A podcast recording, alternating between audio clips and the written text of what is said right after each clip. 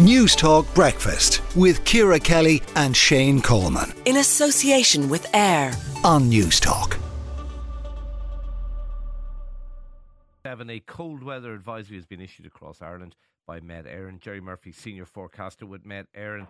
What can we expect over the next few days, Gerry?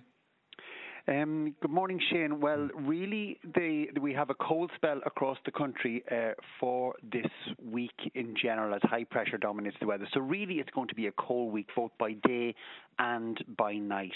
Now, this morning, for example, we have fog patches in in places, and we also have very low temperatures. Temperatures overnight go down to minus 4.7 in County Roscommon. So between the frost and ice and the fog, it's certainly a morning for taking great care on the roads, and that will be typical of what we can expect through the week. So overall, daytime temperatures rising to between about three and six degrees, and the nights the temperatures dropping down well below freezing with ice patches and fog in places as well. Not widespread and not everywhere, but this is typical of what we can expect really through the week. So it's a cold spell that would be typical enough for winter in Ireland. Yeah, absolutely. Um, h- how long do you expect the cold snap to last for, Gerry?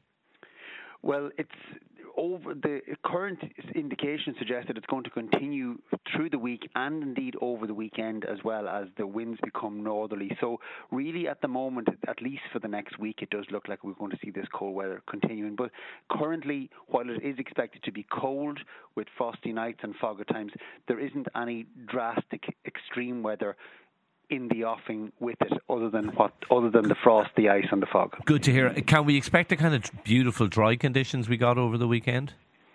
Yes, in some places, yes, uh, you can. You can expect good sunshine as well. Probably the east of the country will probably be bring the most cloud because it's mostly easterly breezes uh, feeding in off the Irish Sea with a, a, bit more cloud and a few showers at times. But certainly over the Midlands, the western half of the country, once any fog clears, then there'll be plenty of, of bright sunshine. Now, I just finally, Gerry, I saw a man on Saturday morning. Uh, I was out earlier. I saw a man coming off his bike uh, in in Drumcondra. Uh, roads quite slippy. Many parents will be back on the school run today. Uh, kids might be out cycling or, or, or walking to school.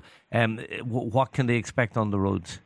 Yes, well, really, th- that's the main thing. The, the, as I said, the hazardous conditions due to both the frost, frost and any fog patches as well. But roads certainly uh, potentially icy, very potentially treacherous where there are significant icy patches like running water or anything like that.